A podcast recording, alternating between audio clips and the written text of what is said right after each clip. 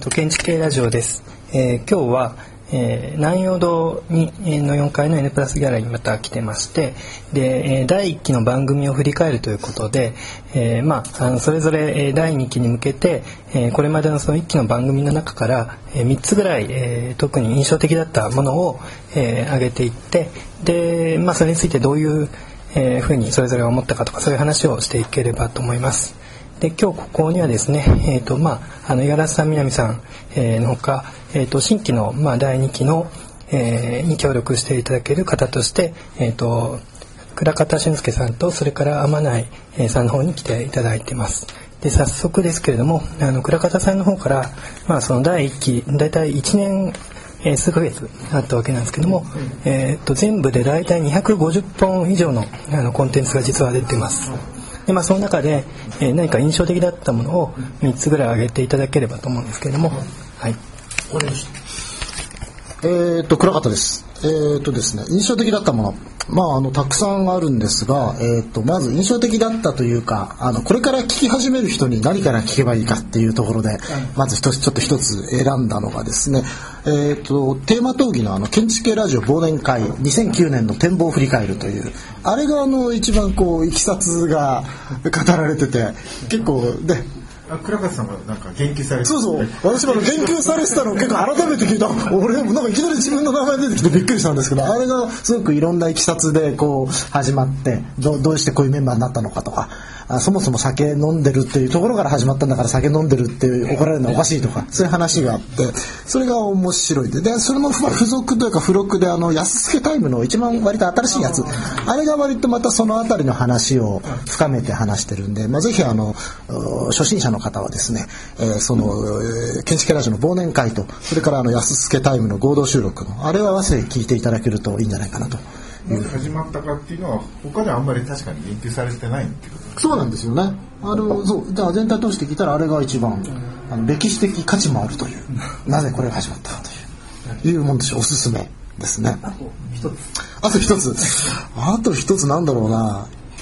ちょっとまあじゃああんまり真面目に話さないでですね。じゃああとはねあのこう建築ラジオのまあ特にまあ第2部というかですね、まああのあっちの方の特徴的なの一番特徴的なので言うとやっぱりあの、えーと、北川圭介さんの名古屋城インタビュー。めちゃくちゃ早いですね。あれすごいですよね。でもちょっともう一個なそれに合わせてなんですけどあとあのえー、っと建築系ガールズトークの村上真先生の10の質問っていう。あのこの2つはもう聞いててなんかニヤニヤしちゃうっていうかですねなんかこうなんかもうすごいまああのねあの杉山のあの女学の女の子すごい受け答えうまいですよねあれ聞いてるとねなんかもうすごいもうなんていうかなこう沈黙を出さないっていうか放送事故にならないんですよね。決してこううまくこう回してだからプロのトークをと、うん。まあ、村上先生のすごく落ち着いたプロのトークとですね。北川さん結構タジタジに出すとあんまり名古屋城の話が盛り上がらないまま あの山田さんが途中で介入するという。あれはまあすごくニヤニヤしちゃうものとしてはおすすめですかね。はい。すみません真面目じゃないので。いや、ま、あの真面目なのもいっぱいあります。はいありがとうございます。あのやっぱり4つ出たんですけど全部2部の方でしたね。なかなかやっぱり印象的なのっていうとそっちの方になるのかもしれないんですけども、えー、と確かにあの建築系ラジオであのどういうふうないきさつで始まったのかっていうのは分かりにくいので取っかかりになるのをいくつか挙げていただいたのはあの大変分かりやすいと思います。ありがとうございます。じゃあ、えー、と天内さんの方から、はい。えー、こんにちは天内です。えっと一応研究者面をしてた方が若手としてはいいかなと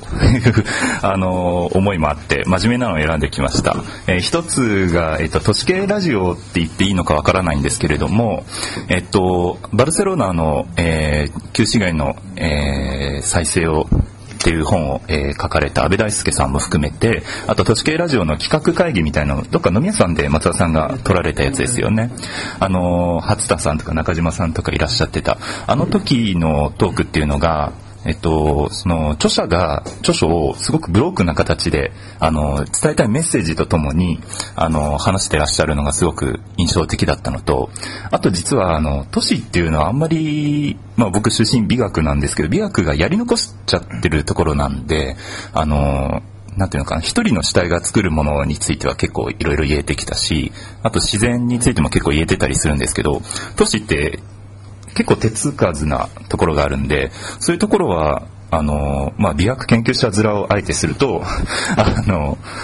すごくあの、興味深かったなって思ったんですね。それから、都市系ラジオ確か2部でしたよね。そうなんですよね。すごく真面目そうな企画だったんですけれども、2部の方で言うと、あ、じゃあ1部で言うと、伊藤俊二さんのインタビューが僕は個人的にすごく興味があって、そうです。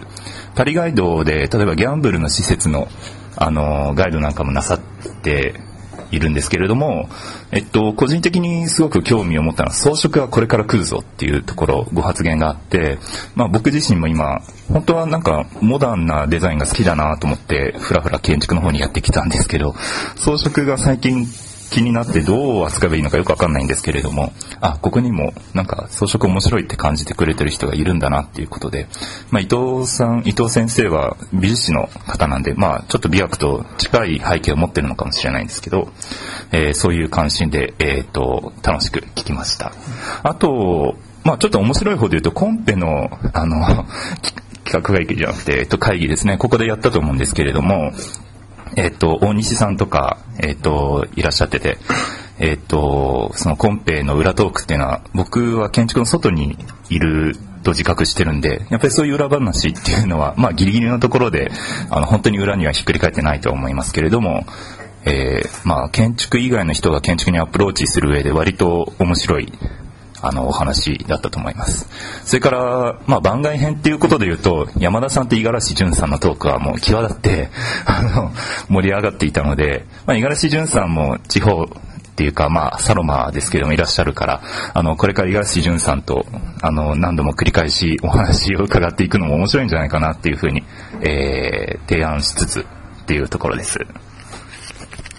あ、ありがとうございます。あの、都市系ラジオとかがあったのは割と意外でやっぱりこう視点がい。や僕は自分でやってても 多分あの一番マイナーなコンテンツで 南さんは僕は一回も聞いたことない。それぐらい言われていたのがこのなんか3つの中に上がると非常にあの嬉しいというかありがたいというか。マイナーなかもしれないです僕が。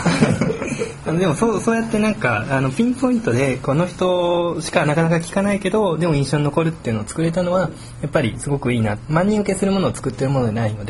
あのまあ、それはすごくありがたいと思います。えー、っと 宮野さんからありますか？えじゃあ3つあげればいいんだよね。あ、僕飛ばしていきますか。じゃあ。あ、いいですか？いいです。いいです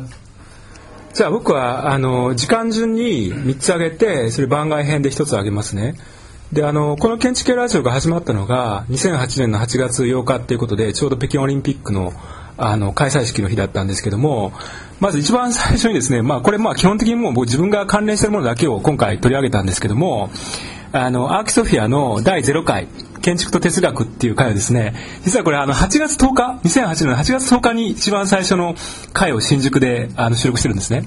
で、やっぱりこれ一番最初っていうのは常にこう試行錯誤で、まあ、僕も松田君もどういう感じになるかって正直わかんない状態でまあ収録したんですけども、まあ、意外とその状態っていうのが、まあ、かなり肩に力が入ってるんだけど、一番最初の初期のまあ第0回っていうことで結構まあいいかなっていうのと、まずそれが一つ。それから二つ目は、あの山田浩二さんのあのダイハードポストモダンで、あちなみに今のものはですね、えー、一番のアキソフの第0回っていうのは、番号としては06の B ですね。06の B としてカウントされてるものです。で、2回目、2つ目が、あの、ダイハードポスモダンの、えー、原宏についてっていうですね、まあ、話を山田さんと僕とやってやったんですね。で、あとあの、えー、大道工業大学とそれから杉山上園大学の人たちが学生参加して、実は僕この話っていうのは全然自分でもですね、あんまり最初気乗りしなくて、まあ、原宏さんに話をする、ついて話をするって僕もちょっと気が重いし、で、何も準備してなくってなんかあんまり、自分としてもなんかあんまりこう、やりたくないなっていうふうに思ってたんですけど、やっぱりその辺が山田さんがすごくて、もう完全にアドリブなんだけど、やっぱりものすごくうまく話をまとめたんですね。で、それがやっぱりすごくやっぱり一緒に残ってるんですよね。これは25の B です。で、収録は2008年の11月30日。それから3つ目は、あの、これは R4 の方で、あの、テンプラスワンウェブの方に配信されてるんですけど、丸山博さんのインタビューですね。で、これはまあちょっとこう、ウルトラロングインタビューっていうか、40分ぐらい長いこう、インタビューやったんですけども、あの、生き残るための降臨ローっていうですね、あのテーマで丸山宏さんに話をしてもらって、まあ、これは2008年の10月23日にやったものなんですけどもあのこれもですねあんまりその準備してないんだけどやっぱり丸山さんっていうのがその建築を施行することと、それから何かこうパロールの快楽みたいなものを、まあ一心に引き受けて、その思考を展開してるっていう意味では、まあ非常にこう極めてスリリングな、そのインタビューになったんじゃないかなっていうふうに思いますね。まあ、あとは番外編として、えー、4つ目は、まあ、あの僕、エジプトとドバイに、あの、ちょうど3月、2009年3月に行って、現地であの収録をしたんですね。まあ、これは、えー、30番の A ですね。2009年の3月18日にあの収録をして、あの、エジプトのそのカイロ、オールドカイロで、あの、イスラム寺院の中で収録したんですけども、まあ、海外編の収録としては、まあ、これは自分としては、あの、極めて印象深かったなっていうふうに思ってますね。ということで今あのとりあえずこの4つをあの上げさせてもらいたいと思います。のゼロ回ってなんか突然松田君がなんかゼロ回やるってあれあれ そうだね。そうそうそう。一回一回目なそうそうそうそう。そもそもななんでなのか、うん、そうでゼロ回そうそうその場でやるって、そうね。だからまあそれはね結構意味あったっていうか、まずその全体の一つの何かこうなんでこの番組やるのかっていうことを最初にゼロ回としてやったっていうのは実はそれがかなり面白かったっていうのがあったんだよね。もしかしたらだから全部こう共通してるのはあのこう計画的にやったっていうよりもなんかその突発的に始まったような意外にこう印象的なものとして残るみたいな。それはありますよね。はいあと結構懐かしいのがいくつか出たので、そうですよね。1年以上経ってるのはほとんどで、えー、っとじゃあ、えっと、僕の方からですけれども僕はまず実はちょっと重なっちゃったんですけど忘年会なんですよね、あの上げて思ったの。はで忘年会はあのこれすごい偶然で、今倉方さんがあの言われたようにあのいきさつをこう話してってもあるんですけどもちょうどいいタイミングなんか他蛍の光とか流れてきてこれでなんかやっぱり1年経ったなみたいな1年経ってないんですけど半年ぐらいなんですけどもあのその雰囲気がすごくこうなんとなくこう残自分の中にはすごい残っていてでなんか久しぶりにこうその時のコアメンバーの4人で、えー、話をこうしたっていうのがすごく懐かしい、え、です。でもう一つはですねあの学生時代に何をやっておくべきかというあの国士舘でやった討議の、えー、一番最後のあのスイスの会なんですけども堀さんと僕で話した実はそうであの実はあの収録の場ではむちゃくちゃなことになってまあみんな酔っ払っていたのはあるかもしれないんですけどもかなりぐちゃぐちゃになってその直前までは流すけどもこれはさすがに流せないっていうのが久しぶりに来てしまってでまあどうしようかってことでうちの事務所で堀さんに来ていただいてもう一回収録したんですよね。で、まあ、あの、堀さんと話すと、なぜかこう、あの、ラジオであるってことをすごくこう意識、自分もさせられるんですけども、あの、前回を聞いて、で、それをこの場で流して、で、その上でもう一回語るみたいな、ちょっとなんかこう、重層的な関係を実はやっていたので、で今までなんかすごいシンプルな作りだった中に、ああいうのが入ったのが自分にとってはちょっと、あの、印象的な回になったんです。で、もう一つは、まあ、あの、やっぱり山田さんの回で、あの、山田さんがいかに建築家になったのかの海外編ですね。で、実はこれ、えっと、越後妻に行った時に撮ったんですけども、これ、この回多分十分面白くて、山田さんが、あの、向こうで、まあ、あの、数ヶ月いて、いろんな経験をしたっていうのは誰もあんまり知らないと思うんですけども、それを話してくれたんですが、あの、本当は実はこの直前になんか、あの、学校の、小学校の体育館で、あの、同じ話を山田さんがしてたんですよね。で、実はそっちの方が本当はもっと 面白くて、で、その時山田さんが笑い転げてくる、なんか、これ面白いと思ってでラジオで撮ったらそこまでじゃなかったけど、放送できる内容がかなりありましたね。だからでまあこのマイクを常にやっぱりなんかそういうこう瞬間って本当に面白いって撮れないんですけどもでもそれをこう思い出させる回としてあのラジオの回があるなその3回が僕にとってはまあとりあえず他にもありますけど、えー、面白いなと思ってあげてみました。えーと、じゃあ、はいえー、っとね僕はまあ聞くべきやつというよりは、まあ、結局自分が関わって印象的だったものを、えー、挙げます。で、まあ、要はメディアの可能性というか、えー、こんなことができるんだっていうことを思った、えー、ものでもう時系列で言うと,、えーとまあ、内容がどうのこうのっていうよりはね、えーとたまたま最初にこの建築系ラジオで建築家インタビューをして確か即翌日ぐらいはもう配信してた石上純也さん8月にやったら翌日ぐらいだよね配信だよね、まさ違ったっけ？えっと翌々日翌々日か。まあ、えっ、と、これは要するにスピードですよね。とにかく、あの、建築家に15分ぐらいインタビューをして、で、まあ、確認取って、すぐもう音声データを、えー聞ける状態にできるという、まあ、えーその即効性ですよね。まあ、これについてはまだ実は、えーその後完全に十分展開しているとは言い難いけれど、まあ、あの、ビエンナーレ関係だと、えービエンナーレのオープニングの前の日にイタリアで収録して、それも割とすぐ確か配信してもらったりって、とにかく即効性がこんなことができるってやっぱ思ったんで、まあ、それはたまたまさ、えー頼みやすかったんで、えー石上さんにお願いしたけど、まあ、それが、その建築家の肉声をすぐ伝えるっていうのが一つ。で、次が、えーこれは半分僕が仕掛けてるんですけども、えー北川君の出会い系カフェの会を配信していいかどうかを公開で議論するというのを代官山で収録したやつですね。これは、まあ、要するに、あの、危うくというか、まあ、あの、握りつぶされるとか消えそうになっていたコンテンツを、まあ、だったら公開でこれは配信していいかどうかっていうのを公開しましょうと。それ自体が一つの、まあ、偽物というか、まあ、えーあんまりないだろうなと。つまり、その雑誌でもいい、何でもいいんですけども、えーこれをボツにするかどうかを、えー一つのコンテンツにしようっていうのは、まあ結構個人的には、えー結構面白いっていうか、あの実験的だなと思ったので、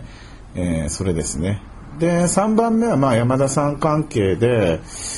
えー誰もあげなかったのでこたつでもいいんですが、えーっとまだまだまあもしかして配信されてないかもしれないけど大阪あ京都か。あのお京都かな。あの梅林勝さんと喋ったやつでまだ配信されてないんだっけ。まあ要はえーっとラジオ的奇跡というか、えーライブで喋ってるから書き言葉では出てこない。なんかもうその場でしか起きないマジックって、ま、こたつもちょっとそういうとこあるんですけども、まあ、それはやっぱり山田さんがすごくそういう場を引き起こす才能があってで、えーまあ、何回かそういう場面に遭遇したんですけども、えーやっぱ本当にびっくりした一つはそのまだ未配信なんでこれからなんでしょうけども、えー京都でいいんですよね京都で、えーとまあ、打ち上げで、えー梅林勝さん、まあ、梅林勝さんも本当に喋りの人で建築界の中では喋らせたらこんなに面白いっていう人はいないっていうその梅林さんと山田さんが出会って、えー初対面でまあやっぱり面白い同士が喋ったら本当に化学反応が起こるわけで。えー居酒屋で、まあえーそれは梅林さんがなぜ建築家になったかみたいな収録ですよね。まあその2人の、えー確かストリーミングでも同時に、えーライブ中継してどんどんどんどん視聴率というか、えー聴取率が上がっていくのが、えー間近で見ていてあれは本当にすごかったですね。だからまあえっ、とまあこれもまあだからそのストリーミングでライブもあるけれどまあ、えーこの音声メディアならではのね、えーすごい瞬間だったということで、まあ一応これ3つです。はい。あありがとうございます。まあ、えー速報性、あと自己言及的なやつですね。で、ラジオ的奇跡ってやっぱり、あそれぞれすごい、なんか実験を、えー建築系ラジオやってきたなとこう思うわけです。で、えっと、今こうやって出たんですけども、こうやって上げられると、まだ他にもすごいあるなと思って、あの、オーディオガイドの実験をやったとか、ね。ええそれからまあこたつも今たまたまあれですけど多分一番一般的には印象的なのはこれかなと思うんです。それからカリスマの回とあと実はあのカリスマの配信されなかったこう、えー未公開ファイルみたいなのがあったりあとは、えっと韓国語のインタビューあの韓国語でカリスマ建築ガールズやったでこれであの南さんと山田さんが 韓国語で喋り出すっていうすごい僕もその場にいてこうなんかこうすごい鳥肌が立つようなこう経験をしたっていうのはすごく印象的であのやっぱり250回の中であのすごくいろんな実験をやってきたなという感じが、まあ、改めて僕は、えー、としています。で、えっ、となんか天内さんの方から他になんかこう気になったものとかあとその建築ラジオを例えばこうあの聞いてる側としてどういうふうに見えるのかっていうのはあの、まあ、天内さんと倉方さんの方からまたちょっと一言お聞きしたいなと思うんですけども。あのーまあ、もう今こそ、っていうか今だから言えちゃうんですけど、僕初回のあの、3時間だけ載ってたファイルがありましたよね。あれ聞いたんですけど、途中で聞くのやめたんですね。あ、いいや、とかって思って。あの、あの、まあ、あの飲み会行けばこの手の話が聞けるよなみたいなことはあったんですけどただそこからねある程度、まあ、そういうのを一回はみ出したおかげである程度ガイドっていうのかな、えっと、できて、まあ、ここら辺のラインでとどめとこうっていうのが緩やかにできた時に割とその建築家が建築の関係の人が本音をうん話す。である程度のその公共性が保存、えっと、なんていうのか保証されているっていうかそういうちょうどいいブレンドになったのかなっていうふうには、えー、思ってます。まあこういうのをやってみないと分かんないんであのー、うん、やりながら考えるっていうのがいいんじゃないかなと思います。その点では北川さんの配信の是非を、えー、論じてた回っていうのは面白いなと思いました。あともう一つ北川、また北川さん関連なんですけど、北川さんと村上さんがオーストラリアに行って、あの、マーカットにインタビューしてきた回があって、あの、別にメインメンバーでなくても、そうやって少しずつあのなんていうのかな建築系ラジオ運動って言っていいのか分かんないけれどもその散発的に広がっていくっていうのは第2期の、えー、活動方針っていうのにもしかしたらつながっていくかもなっていう、えー、気はします。そんなところですかね。はい、えー、倉方ですけれども。あのやっぱりこたつ問題もあまずあの、えーと、今天内さんがおっしゃったその配信されて配信されてちょっとだけアップされてたやつは僕実は聞いてなくてですねこの間あの 実は松田さんに行ってちょっと聞かせてもらったんですけどあのはっきりつまんなくてですね。なんか聞かない？やっぱりこうねあの見えない見えないと思ってた時の方がいいみたいな感じでやっぱりこう聞いてしまうとななんか意外とつまんないなって話でですね。やっぱりあの結構その後のギリギリ感がある方が結構面白いっていうところはまずありますよね。でまああとはあの結構そのこたつ問題も改めてちゃんと聞いたんですけどあれ正直言うと何が問題なのか私聞いてもちょっとよく分かんなくて結構あのちゃんと笑いになってるし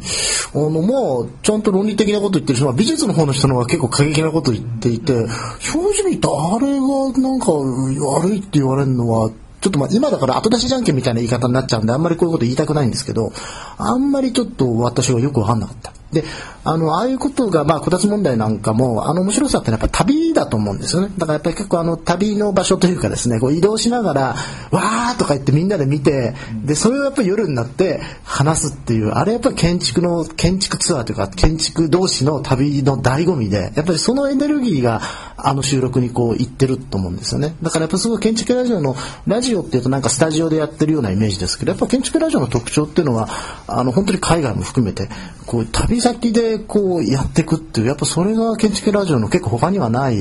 あの特徴だなというふうなことはすごく感じました。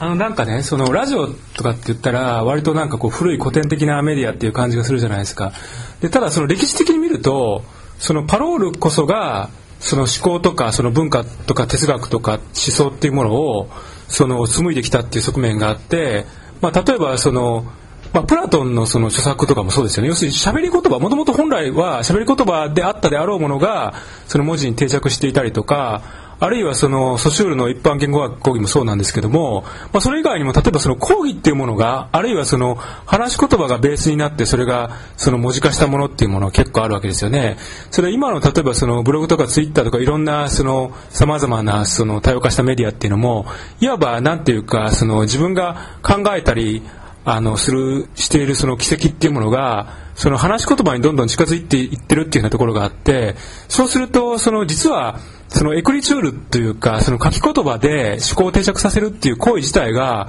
実は極めて得意というか反自然的っていうかだからまあそれがもしかしたらその近代っていうことに対応するのかもしれないんですけどあのそういうふうに考えるとそのラジオで何かを話をしてあのあるいはそのダイアログによって思考を紡いでいくっていうふうな行為はもしかしたら実はそっちの方があの自然的な行為であの部分的にその自然的な行為に回帰してるのかなっていうふうなところもあるのかなと思うんですよね。だからそれがなんか建築ラジオっていうことにどっかで何かこう結びついたのかなっていうふうに僕はちょっと思ってるんですけど。あの第2期の、えーと、方針の話を、えーと、しあのしなきゃいけないんですけどこれちょっと一旦切って次の,、あの時間ありまして、はい、で今五十嵐さんからちょっと第1期を振り返って最後一言何かいただければと思います。うんと先ほどね紹介していただいた忘年会の会か。あの、えー、2008年を振り返る。でまあ、えー、始まった経緯が述べられてますけどまあ本当にえっ、ー、とまあ面白そうだからやってみたっていうのが、えー、とりあえずのきっかけでまあでもそれは本当に何ができるかってえーまあ、ある程度決めながらやってるものもあるし本当やってみたらこうなったってのがあってでもやっぱりねさ今も旅の話が出てたけどえ、ー、とやっぱりねやってみて、まあ、最初はね本当よく分かんないからスタジオ借りて撮んなきゃいけないかみたいな話までした時期もあって、まあ、意外にね今の IC レコーダーの性能も非常に高いので、えーと、すごく簡単にできることが分かって、まあ、やっぱり旅がねあの途中からやっぱり、えー、どっか回ってそこで撮るっていうのがだんだんこうあるこう形が見えてきた。それはやっぱり今でも面白いと思うしでついねたまたまねつい最近美術館でねあの展示を見に行ってでそこでなんか美術館でこうだああだって喋ってたらね怒られたんですよ。うん、あのうるさいって、うん、でも別に無駄話してるわけじゃなくて今そこにある作品がいいとか悪いとかって言って怒られてさ なんか厳しいなと思うんだけど、まあでもそういう面白さがあるじゃないですか。さっきの越後つまりとか、旅のやつもなんかこう見て、ああだこうだっていうのを、えー、気兼ねなく言えると。まあそういうのは、えーと、ちょうどこの音声だから帰ってきて一旦また頭を冷静にして書く言葉で 書くっていうのもあるんだけどなんかそうじゃない状態のものが、えー、吸収できるというのはやっぱ一つの可能性なんで、まあ、今後もぜひ、えー、展開していってほしいなと思います。ありがとうございます。まあなんか今五十嵐さんの話なんて本当になんか建築系ラジオはまずこう旅とともにあったと その飲みたいともにあったとか あのお酒を入れていいかどうかいろいろ議論もあるんですけどそういうのもあの前提としてやったところがあのまあちょっと新しいところもあったんじゃないかと思います。じゃあこれでえっと第1期を振り返るという回を一旦終わりたいと思います。はい、どうもありがとうございました。